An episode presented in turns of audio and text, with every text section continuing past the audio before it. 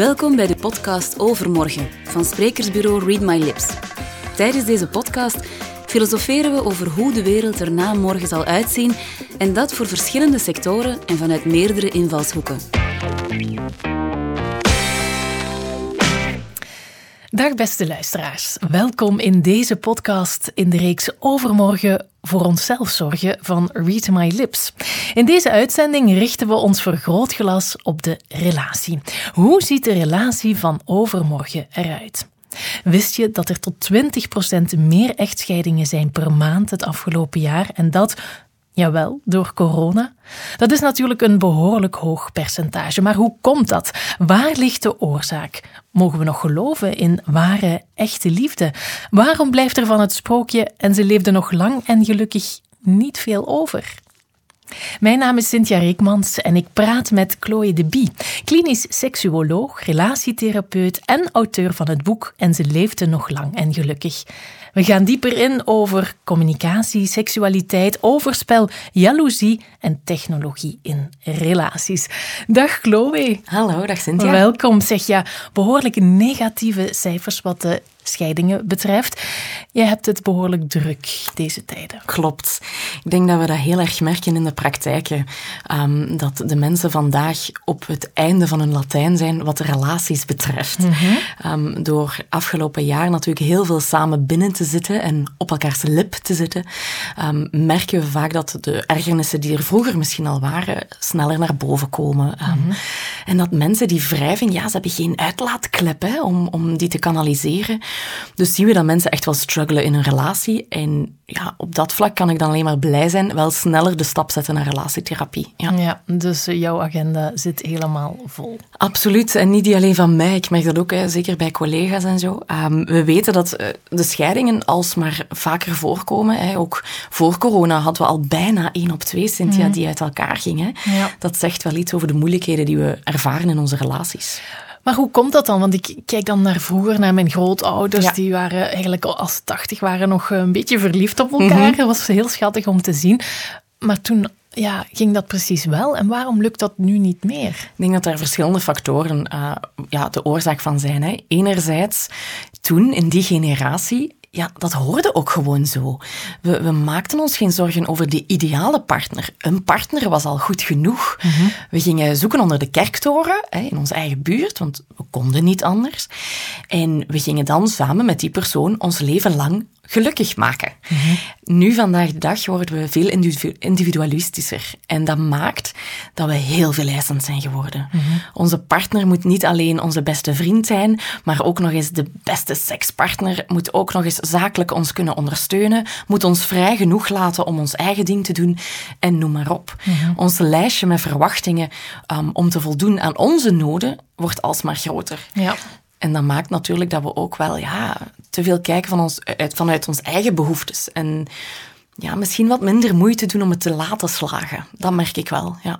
En het te snel opgeven dan misschien? Ja, ik, ik durf dat wel te beweren, dat we het iets te snel opgeven vandaag. Um, we hebben echt, ik noem dat een beetje de bol.com-cultuur. Zo het idee, als ik mijn, mijn, mijn smartphone gebruik en die doet wat vervelend, ja, ik ga dat niet oplossen. Hè. Ik ga gewoon, hup, online bestellen, een nieuwe. Met relaties hebben we dat ook een beetje. Het loopt wat stroef. Hmm, dit zal het toch niet zijn. Ander en beter. En soms is dat jammer, omdat je... Ja, valkuilen horen eenmaal. Ze zijn onvermijdelijk in onze relaties. En ik denk, soms moeten mensen wat proberen om te kijken, waar loopt het stroef? En laat ons kijken of we daar door geraken. Ja, en daar ja. toch aan kunnen werken. Ja. En de picture perfect, ja, dat bestaat natuurlijk nee. niet. Nu, om het over die valkuilen even mm -hmm. te hebben. Je hebt een, een boek geschreven ja. waar je die valkuilen in opsomt, maar ook heel wat tips geeft mm -hmm. om er dan mee uh, aan de slag te gaan. Een van die belangrijke valkuilen waar mensen vaak intrappen is de communicatie. Ja, klopt. Ik heb uh, communicatie ook heel bewust als eerste hoofdstuk gekozen, omdat het eigenlijk de basis is van alles. Mm -hmm. Elke valkuil die je daarna nog kan tegenkomen, kan je vaak meehelpen oplossen door goed te communiceren daarover. Ja. Communicatie is iets, ja, je kan niet niet communiceren. Hè? Ook als je niks zegt, communiceer je op een bepaalde manier. En we zien vaak bij koppels, um, hoe langer je elkaar kent, hoe meer je ervan uitgaat, ik ken mijn partner, ik weet wat hij of zij denkt. En we staan niet meer open voor het antwoord wat komt. Want we zijn het al gewoon, hij of zij zal dit wel weer zeggen. En dat maakt ook dat we denken dat we gedachten kunnen lezen. We gaan dingen veronderstellen, uh, want we kennen hem of haar zo goed. En daar loopt het dan ook heel vaak fout, door niet meer oprecht te luisteren. Um, ik zeg vaak aan mensen, als je goed wil communiceren, moet je beginnen met luisteren. Ja. En vandaag de dag leren we dat minder en minder van echt te luisteren naar anderen. Hoe kan je dat leren? Ik denk dat, het, dat je dat kan leren door je gesprek heel erg te vertragen. Door heel erg te proberen om uiteraard te luisteren, wat zegt die andere? En het dan te gaan aftoetsen als het ware. Uh, zoals, hé hey, uh, Cynthia, hoor ik je nu net zeggen dat? Hè? Door zinnetjes te gebruiken om af te toetsen, heb ik het goed begrepen? Mm -hmm. Want we onderschatten vaak hoeveel er verloren gaat tussen zender en ontvanger, zoals we dat op de lagere school geleerd hebben. Er gaat heel veel verloren in tussentijd en we gaan een veronderstelling maken. Mm -hmm. Ik uh, geef het voorbeeld in mijn boek ook aan van um, een, een, partner die thuiskomt. De man komt thuis en die vraagt: Ja, schat, is het eten al klaar? Zij hoort die zin en zij gaat ervan uit: lap, hè. Hij is weer ambetant omdat het eten nog niet klaar is. En wat denkt hij wel? Ja. En ik heb ik hier al zoveel gedaan. Dus zij gaat onmiddellijk reageren vanuit die optiek. Ja, uh, zeg, ik heb vandaag wel al heel hard gewerkt. Het eten zal een beetje later zijn vandaag. Waarop hij dan antwoordt, zeg, uh, bijt mijn neus niet af, hè? is het uh, tijd van de maand misschien? Terwijl als die vrouw toen gevraagd had, van schat, wat maakt dat je vraagt of het eten al klaar is? En hij daarop zou antwoorden, ja, ik wil even kijken, ik moet nog even bellen naar mijn tante en ik wil even checken, kan ik dat nu nog doen of doe ik dat best na het eten? Mm -hmm. Ah ja, ah nee, het zal binnen een half uurtje zijn. Ja. Krijg je een heel ander gesprek. Ja. Maar dat is heel moeilijk. Hè? Ik, ik pretendeer ook wel niet dat elke tip of trick uh, continu mm. mogelijk is. Ja, hè? je kan maar moeilijk ook altijd met die zinnetjes afkomen. Ja, want dan wordt onze dag wel, of onze conversatie wel heel lang. Ja. Hè? Maar als je het af en toe zou doen, zeker als het over belangrijke aspecten gaat in je relatie, dan kan het wel heel erg helpen om ja. telkens af te stemmen van hoor ik je nu dit zeggen? Mm -hmm. Als ik je zo hoor, zeg je dit. Ja. Hè? Zo, ja, dat wel dat eerder doen dan eigen verhaallijnen in je hoofd maken. Ja, want wie zegt dat je juist bent? Hè? Mm. We weten het niet. We kunnen nog steeds, ik toch niet, Cynthia, geen gedachten lezen. nee. nee. Nee. Absoluut niet. Oké. Okay. Ja, dan komt het ook natuurlijk uh, neer op tijd maken. Hè? Om om te praten, mm -hmm. maar ook om andere dingen ja. te doen. Ja. We zien bijvoorbeeld in onderzoek dat uh, koppels die samenwonen en een, een, een, druk leven hebben, eigenlijk slechts, hou je vast, zeven minuten face-to-face -face, onafgebroken tijd hebben samen. Zeven minuten. Mm. Ja, dan kan je niet verwachten dat je echt op de hoogte bent van elkaars leven en reilen en zeilen. Dus ik, ik denk dat de maatschappij vandaag, we hebben het allemaal druk. Mm -hmm. En ik geef altijd aan, als je je relatie belangrijk vindt, dan moet je daar een prioriteit van maken. En misschien een klein stom woordmopje, maar prioriteit betekent, ik ga daar tijd voor maken. Mm -hmm.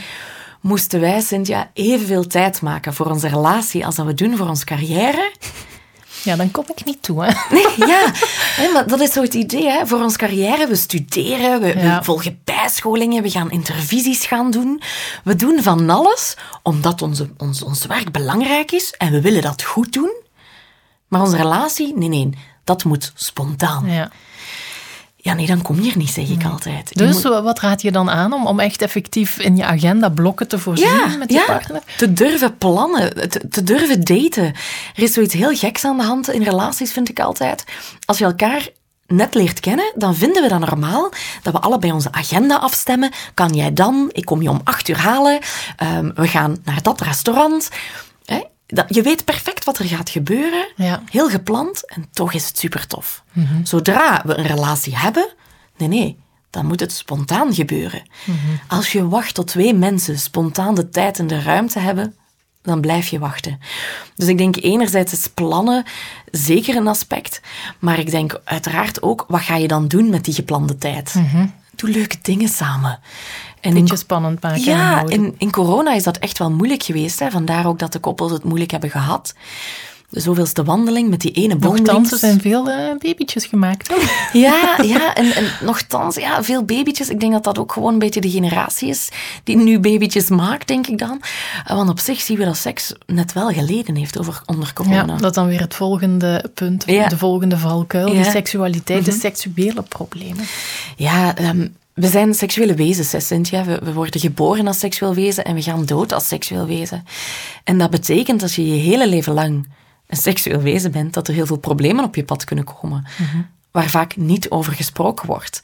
Ook als je naar media en films kijkt, het gaat allemaal vlotjes en nog nooit heeft iemand in een seksscène de ander een kopstoot gegeven. Hè? Dat zijn dingen die we niet zien. Ja, de realiteit is toch wel wat anders. Um, er zijn heel veel seksuele zorgen die mensen ervaren.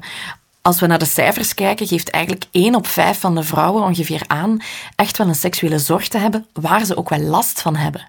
En 1 op 10 van de mannen. Maar, wat betekent dat dan, last van hebben? Um, dat kan bijvoorbeeld zijn dat je zegt, um, ik kom niet tot orgasme en ik vind dat echt wel vervelend, want ik zou dat heel fijn vinden om dat te ervaren. Bij mannen gaat het dan over erectieproblemen. Mm Van ja, die erectie gaat niet altijd mee of ik verlies die af en toe. En ik jaag mij dan op en dan geraken we in, in stress. Um, verminderd verlangen is mhm. ook een, klinkt raar, een hele populaire, ging ik zeggen. Ja, Veel voorkomen. Ja, voilà, dat is misschien beter verwoord. Hè.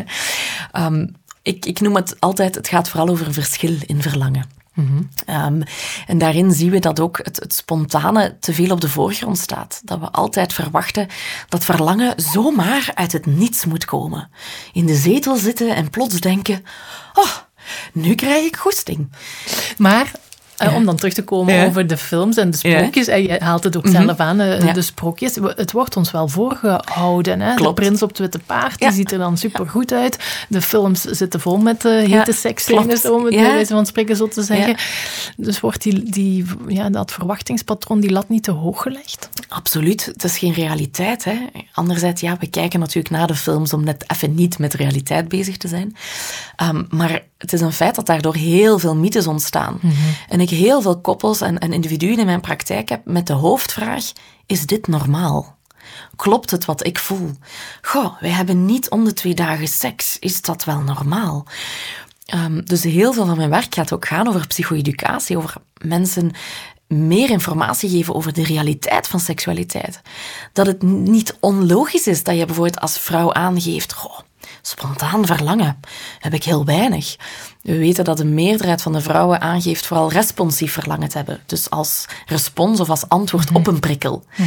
Eh, erotische boeken, films, uh, dat soort zaken kunnen daarin helpen. Maar als je natuurlijk als vrouw denkt, er is iets mis met mij, want ik heb geen spontaan verlangen. En je denkt, nee, ik voel het niet. En jouw partner gaat vragen, heb je zin? Hoe heb je weer geen zin? Dan komt er heel snel een probleem in de relatie. Mhm. Terwijl moest die partner vragen, zeg schat, heb jij wat tijd om zin te maken? Dan is dat al een heel andere vraag. Dus ik ga heel erg met koppels ook aan de slag vanuit bereidheid. Vanuit ruimte en tijd, dat is dan het tweede hoofdstuk, communicatie. Ja. We gaan spreken erover om tijd te maken voor seksualiteit. Ja. ja. Met je eigen partner dan en niet met iemand anders. Want dat is ook weer een valkuil, het Ja. Alhoewel we daar nu ook creatiever mee om zijn moeten gaan mhm, in de, mhm. de lockdown. Ik denk, moesten we de cijfers zien, dat overspel nu misschien wel wat geminderd is, omdat de mogelijkheden iets moeilijker waren. Um, 1 op 4 van de mannen en 1 op 5 van de vrouwen gaat volgens onderzoek Dat is toch wel veel, hè? Ja, hè? ik vind dat ook. Anderzijds zeg ik dan ook altijd, dat wil wel zeggen dat drie vierde van de mannen en vier vijfde van de vrouwen niet vreemd gaan. Dat is ook veel. Ja, dat, is, dat, is, heel veel. Als ik zo met die cijfers naar huis zou komen, is iedereen wel tevreden. Het, het komt vaak voor en, en we zoeken daar altijd redenen voor. Hè. En denk dat waarom? Waarom ja, gebeurt dat? Ik denk dat een van de zaken is, de keuze is onmetelijk hè, nu. Um, het is niet meer de kerktoren Nee, nee, de wereld en ligt... wist iedereen ja, het De wereld ligt aan onze voeten. Hè. We hebben de mogelijkheid om met één, één smartphone, één berichtje iemand van de andere kant van de wereld te bereiken. En de keuze is zo groot. Um, wat maakt dat je ja, continu al verleid kan worden tot... Hmm, is het gras daar toch groener? Of daar voel ik toch wel spanning? We weten dat overspel vaak gebeurt niet omwille van grote problemen in een relatie, maar wel vanuit een gemis bij het individu. Dat jij als persoon het gevoel hebt, ja, ik, ik, er mist iets in mijn leven, ik ontbreek spanning, ik voel me niet meer geliefd of ah, ik ben alleen maar bezig met werken en huishouden en het huishouden, ja, het gezin te laten draaien. Ehm, ik zoek spanning, ik zoek avontuur. En dan sta je iets sneller open voor iemand die je plots ontmoet. Die jou ja, een spannende blik geeft. Of die tijdens de vergadering eens uh, naar jou een knipoog geeft. En ja, dan ga je heel snel verzeild geraken in zoiets.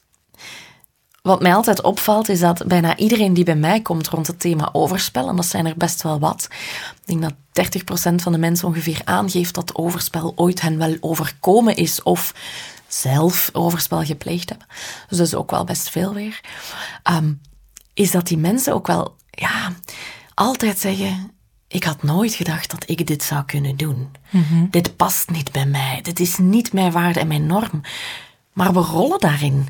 We hebben dat niet door. Dat begint met een klein berichtje van, ah, je had een kei of blouseje aan vandaag. Oh, merci. En, oh ja, je waart ook ah, uw presentatie. En we zijn vertrokken. We noemen dat microcheating. Iets wat heel onschuldig lijkt, een berichtje op Instagram of Facebook. Ja.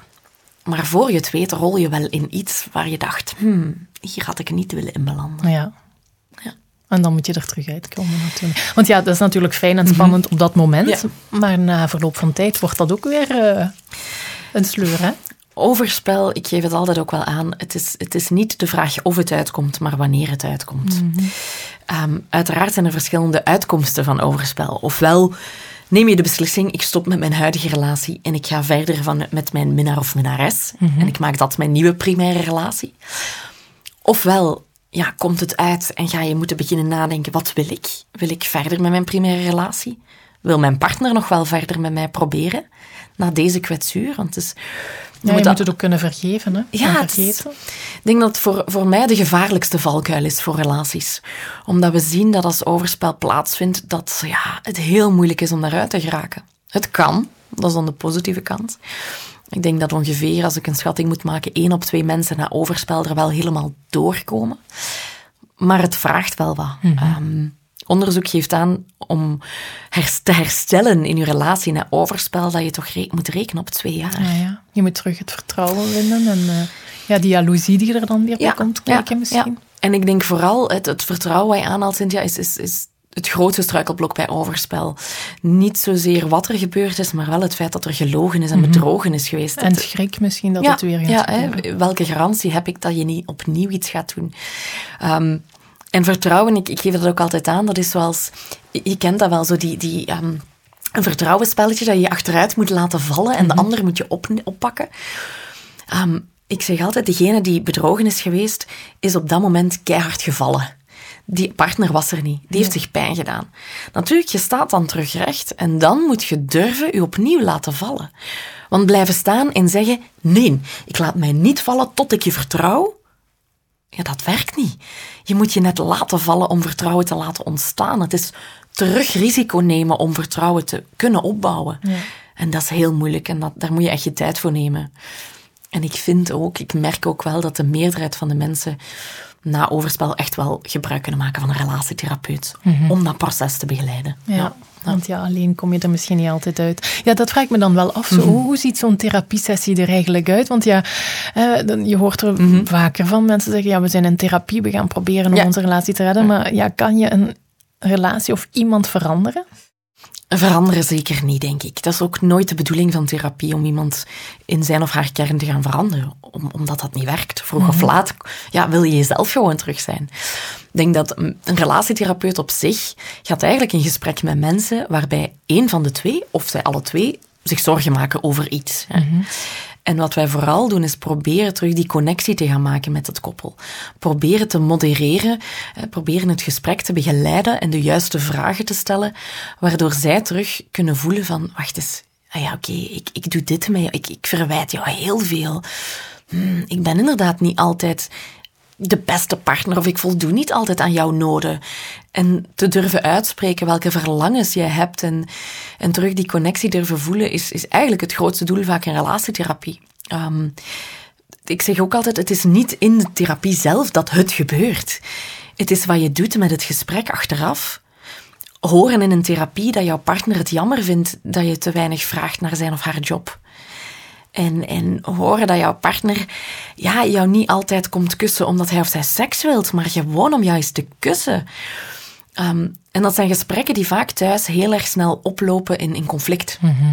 En praten met een derde erbij die wat modereert, kan daarin wel echt een, een, een hulpmiddel zijn. Ja. Ehm, en ik denk dat wij ook ja, vaak met, met huiswerkopdrachten werken. Hè, van echt ga... Maar daar moeten ze dan wel allebei voor openstaan. Ja, klopt. Als je, als je relatietherapie gaat doen waarbij een van de twee eigenlijk zegt van ik wil dit niet... Ja, dan gaat dat niet. Hè. Dan stopt het ook. Ehm, om een relatie te behouden moet je met twee zijn. Om een relatie te beëindigen moet je maar met één zijn die beslist. Ik stop. Soms komen mensen ook wel om uit te zoeken, willen we nog wel verder? En dan is dat, dan is dat letterlijk de, doelstelling van de therapie. Hè? Ja. Oké. Ja, je hebt het daar straks al even aangehaald. De wereld ligt natuurlijk eh, open aan onze voeten. We mhm. moeten eh, maar één klik doen om uh, weer iemand anders te leren kennen. En daar komen we dan bij die technologie, mhm. die nu ook wel een belangrijke rol speelt. Of soms ook wel een beetje een struikelblok, ook een valkuil is in de relatie. Ik denk dat afgelopen jaar ons enorm getoond heeft dat we dankbaar mogen zijn voor de technologie. Ja. Ehm, iedereen in mijn, in mijn praktijk, maar ook in mijn omgeving, is dankbaar dat ze mensen hebben kunnen, sociaal kunnen nabij zijn op afstand. Mhm. Ehm, maar er zijn dus heel wat voordelen. Hè. Je, je kan je partner up-to-date houden, je kan in contact blijven. Sexting kan je je relatie of seksleven wel wat spannender maken. Maar we mogen niet onderschatten dat technologie ook die keerzijde heeft. Hè? De, de, de dark side of technology.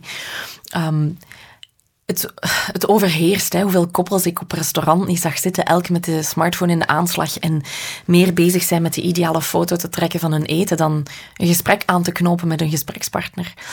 Uh, en guilty, hè? Ik, uh, ik denk als vrienden zouden luisteren die dat zouden zeggen, Chloe, jij doet dat soms ook. Ja, we zijn niet onfeilbaar, denk ik dan. Maar het nadeel, we zien sinds de technologische revolutie dat, ook, dat we minder seks hebben, bijvoorbeeld. Doordat we veel meer met ons schermen bezig zijn. Ehm, in 2018 heb ik een uh, tv-programma ehm, gemaakt uh, ja, op, op VTM, Koppels. En een van onze opdrachten daar was om een week lang een digitale detox te doen. Dus om s'avonds vanaf je thuis kwam geen enkel scherm meer te gebruiken. Smartphone, PlayStation, computer, tv, noem maar op. En de koppels vandaag de dag zeggen eigenlijk nog steeds dat dat een van de opdrachten was die hen het meest heeft doen inzien hoe weinig tijd zij spenderen met elkaar en hoeveel tijd zij verliezen met die social media. iedereen kruipt in zijn hoekje en zijn zetel en met zijn smartphone, tablet. Ja, uh, en voor je het weet ben je een uur kwijt. Hè? Ik denk als mensen zouden checken oh. hoeveel ja, maar hoe komt toch dat dat zo verslavend werkt? Dat is omdat dat, letterlijk hè, technologie en, en die, die notificaties en pinkjes en, en, en likes en zorgt iedere keer voor een shot dopamine. Mhm. Een beetje zoals de lotto. Plots, oh, ik heb iets. Ook oh, moet gaan kijken. Je hebt gekeken en voor je het weet ben je een half uur bezig. Ja. En dan denk je, nee, ik stop. En voor je het weet heb je opnieuw gekeken en denk je, ik heb dat al gezien, wacht. Ja. um, dus het gaat ook wel, we willen continu verbonden blijven en zo een beetje FOMO, hè, fear of missing out. Mhm. Ik wil niks gemist hebben, ik wil van alles op de hoogte blijven.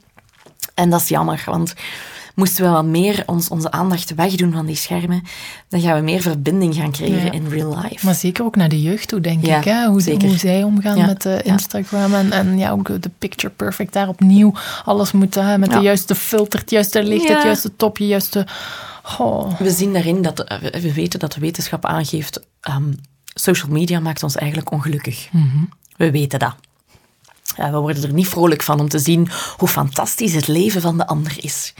En vooral dat, hè, we zien alleen het fantastische leven. En er schuilen ook wel gevaren in, in, in die media. Je, je, hebt bijvoorbeeld OnlyFans, dat is een nieuw platform. On, nieuw, bestaat al even. Wat doet dat? Wat is dat? Ja, het is een, een online platform waar mensen eigenlijk foto's kunnen delen over um, hobby's of interesses. Nu, wat merken we? Dat daar vooral heel veel pornografisch materiaal gedeeld wordt. Er zijn ondertussen 90 miljoen gebruikers. Oh my god. Corona heeft dat doen boomen. Maar het nadeel is, het is zogenaamd voor 18 plus, maar we zien dat het makkelijk te omzeilen is en dat er ook veel jongeren op zitten. Mhm. Je betaalt zogezegd een abonnement. Stel dat ik een OnlyFans pagina zou hebben, dan kan jij mij betalen. Je betaalt zeg maar iets 7 euro. Er gaat een stukje naar het OnlyFans platform, maar de rest betaal jij aan mij omdat ik jouw foto's ga sturen. En dat begint vaak wel heel onschuldig, zeker bij de jongeren, van gewoon een foto van zichzelf al dansend.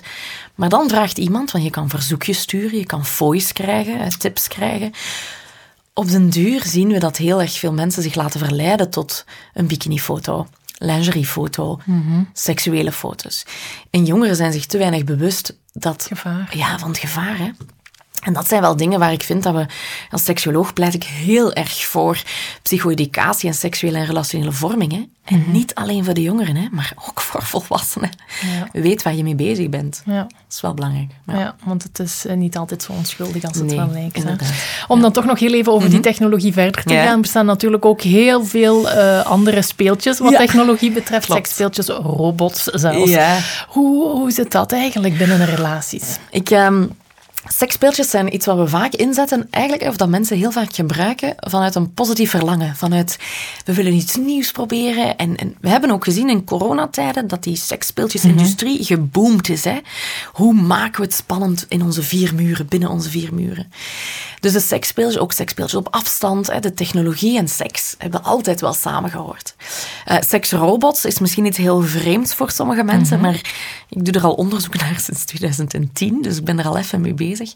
Het bestaat, hè, Cynthia. Jij kan een robot kopen waarmee je seks kan hebben. Ehm, nu, dat is nog wel heel beperkt in wat die dan kunnen. Hè. Die, die kan vooral aan jou aangeven wat lekker is en niet. En, ehm, maar, maar meer dan dat kan die eigenlijk nog niet.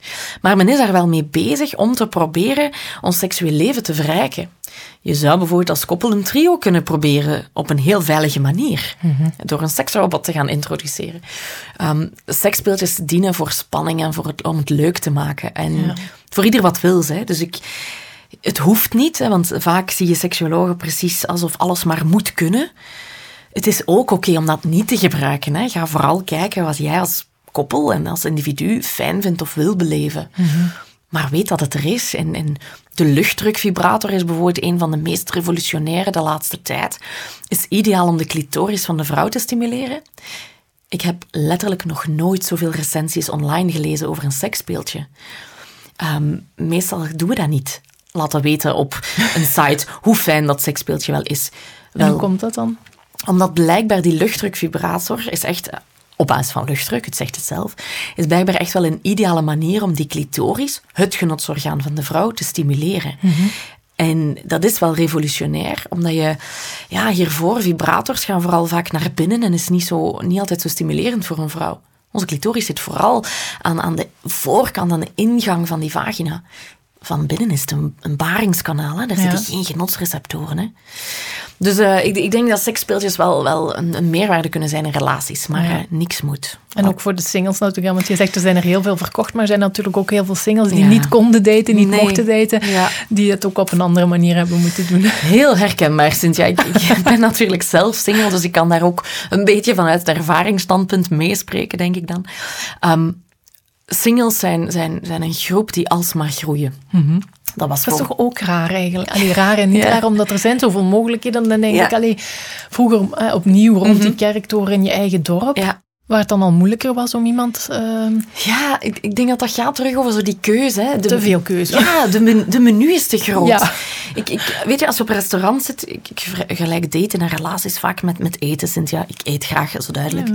Ehm, als je op een restaurant zit en je hebt een menukaart en er zijn vijf opties, ja, dan ga je denken, oh, ik heb geen zin in vlees, geen in vis. Oh, ik neem het slaatje wel. Ik zeg maar iets. Snel gekozen en je zal best wel tevreden zijn. Als je een menukaart hebt van 60 opties, wat je ook kiest, mogelijk verandert je het nog op het moment dat de ober komt vragen, wat wens je? Nee, pak toch maar de vis. Ja. En uiteindelijk zit je met de vis voor je neus en denk je, "Oh, ik heb toch beter die salade genomen, hè? je moet zien. Er is altijd het gevoel van, er bestaat nog iets beters, want er is veel keuze. En als single, een beetje wat ik in het begin ook zei van die individualisering die we hebben, worden we ook alsmaar, ja, ons lijstje wordt langer, hè. Te Ik- hoge verwachting. Ja, ik, ik geef eerlijk toe, als, mijn, als ik kijk naar mijn lijstje van zoveel jaar geleden, had ik echt een lijstje van hier tot in Tokio. Het was bijna een boek, denk ik. Wat, wat, wat bedoel je dan? Van wat ik, wat ik hoop van mijn toekomstige partner. Wat moet die zijn? Ja, oh, zoveel, Cynthia. Maar dat was vroeger, hè. Ik ben er al in veranderd. Vroeger moest hij ook... Ik, ik zei dan, ja, die moet kunnen dansen en die moet kunnen zingen, want ik kan zingen en dansen en dat is leuk. En die moet met mij naar musicals willen gaan en die, moet, die moest precies heel veel kunnen. Gelukkig komt wijsheid met de leeftijd, zeg ik dan. en dat zeg ik ook in mijn boek, hè. We zouden eigenlijk als single vijf zaken moeten voorop zetten. Oké. Vijf zaken waarvan dat je zegt, dit is voor mij zo belangrijk, een dealbreaker. Iets wat ik zo belangrijk vind in mijn toekomstige partner, dat als die daaraan voldoet, dat je eigenlijk zou moeten zeggen, dit is een go.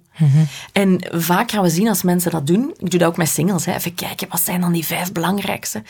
Gaan we vaak zien dat het gaat over levenskeuzes. Wil je nog kinderen? Um, wil je samenwonen of trouwen? Um, wat, wil je iemand met ambitie? Of ben je een huismus? Of ben je net avontuurlijk? Dan gaat het heel vaak gaan over belangrijke waarden en normen. Mm En we zien dat dat veel belangrijker is dan of iemand kan dansen of kan zingen. Um, ik gebruik het altijd als ludiek voorbeeld, maar ja, maar ik snap het. Ja. Hetzelfde interesses natuurlijk. Ja, en ik, ik, geef dat aan, aan singles ook wel mee. Het, ik, ik geef altijd aan, als je wil iemand ontmoeten, dan kan je niet anders dan buiten komen. Geloof me, van in uw zetel thuis te zitten en te wachten, tenzij je de hele tijd tindert, gaat die prins niet voor jouw deur staan. Ik heb dat geprobeerd, dat werkt niet. Je moet buiten komen, mensen ontmoeten, durven heel wat mensen te ontmoeten, zonder onmiddellijk die druk erop te leggen van dit moet nu mijn partner worden, is dit het, is dit het? Zonder hopeloos te worden. Ja, ik, ik, het is een valkuil die ik bij mezelf, maar ook bij heel veel singles herken. Ze gaan dan op date en dan na één date denken ze al, ah, ja wacht hè, hmm, is dat wel nu, ja wil ik nu wel, is dit de man van mijn leven? Of de vrouw hè? Ik weet het nog niet, ja ik twijfel alsof je dan na één gesprek mm -hmm. helemaal weet. Ook daar moet je weer aan, aan, aan werken en ja. op on, ontdekkingstocht gaan. Ja, en het, het vraagt wel veel. Hè. Ik, ik, singles kunnen vandaag de dag niks goed doen, Cynthia. Want als je, als je niet bezig bent met daten en je bent single, dan is het ja, maar je doet geen moeite. Je stelt er niet open voor. Je moet je meer openstellen. Als je op zoek gaat en je tindert en je zit op een datingsite en je gaat met, naar, naar speeddates je doet te veel moeite, je wilt het te hard, je bent hopeloos. Weet je, dan kan je gewoon ook niks goed meer doen. Dus ik denk dat mijn grootste advies aan singles is: doe vooral wat je zelf nodig hebt. En ga niet te veel gaan kijken van wat hoort, want ja, je doet toch niks goed, weet je? Nee. Dus ik kan alleen maar zeggen: blijf elkaar ontmoeten en nu is het wel het moment om online te daten. Terrasjes te gaan doen. En terrasjes te gaan doen, hè. Want het is, het is de moment, want iedereen die nooit wou online daten, heeft afgelopen jaar gedacht... Al geleerd, dan, ja. Ja, ik zal het wel maar doen, zeker. Ja. Dus er is veel nieuw vlees, om het zo heel oneerbiedig te zeggen, op de markt. Dus het is wel het moment. Tot slot, Chloe, want onze tijd zit er mhm. helaas al op. Uh, jouw boek heet En ze leefde nog lang en gelukkig. Geloof je daarin? Geloof je in de ware liefde? Kan dat? Ik geloof in de ware liefde, maar niet de perfecte liefde. Ik geloof echt wel in een en ze leven nog lang en gelukkig. Maar dan moet je beseffen dat ook de prins en de prinses ook nog monsters onder hun bed hebben. Mhm. En ook nog valkuilen gaan tegenkomen. En het is van daaruit dat mijn boek ook echt een, een doeboek geworden is. Hè, met heel veel praktische tips en tricks waar je kan vanuit ervaring als prins en prinses kan oefenen om, om valkuilen te overwinnen of valkuilen te vermijden, mm te proberen. En ik, ik hoop, ik zeg altijd, mijn prins zit op een schildpad. Het duurt wel langer, maar dat is oké. hij is onderweg. Ja, hij is onderweg en ik zal, hem, ik zal hem wel vinden. En geloven in de liefde vind ik een belangrijk aspect. Een beetje zoals geloven in de kerstman. Hè. Als je niet gelooft, dan gebeurt er niks. Nee, voilà. Goed. Ik denk dat dat een mooie afsluiter is. Chloe, we kunnen er uren over bezig mhm. blijven, over die liefde. Maar als mensen of organisaties uh, zoiets hebben van, ja, daar willen we meer mhm. over horen, kunnen ze jou gewoon boeken. Ja. Dat kan via Read My Lips. Heel veel succes nog en dankjewel voor je tijd. Dankjewel, Cynthia. Beluister alle podcasts van Overmorgen op Soundcloud of Spotify. Met veel plezier aangeboden door sprekersbureau Read My Lips.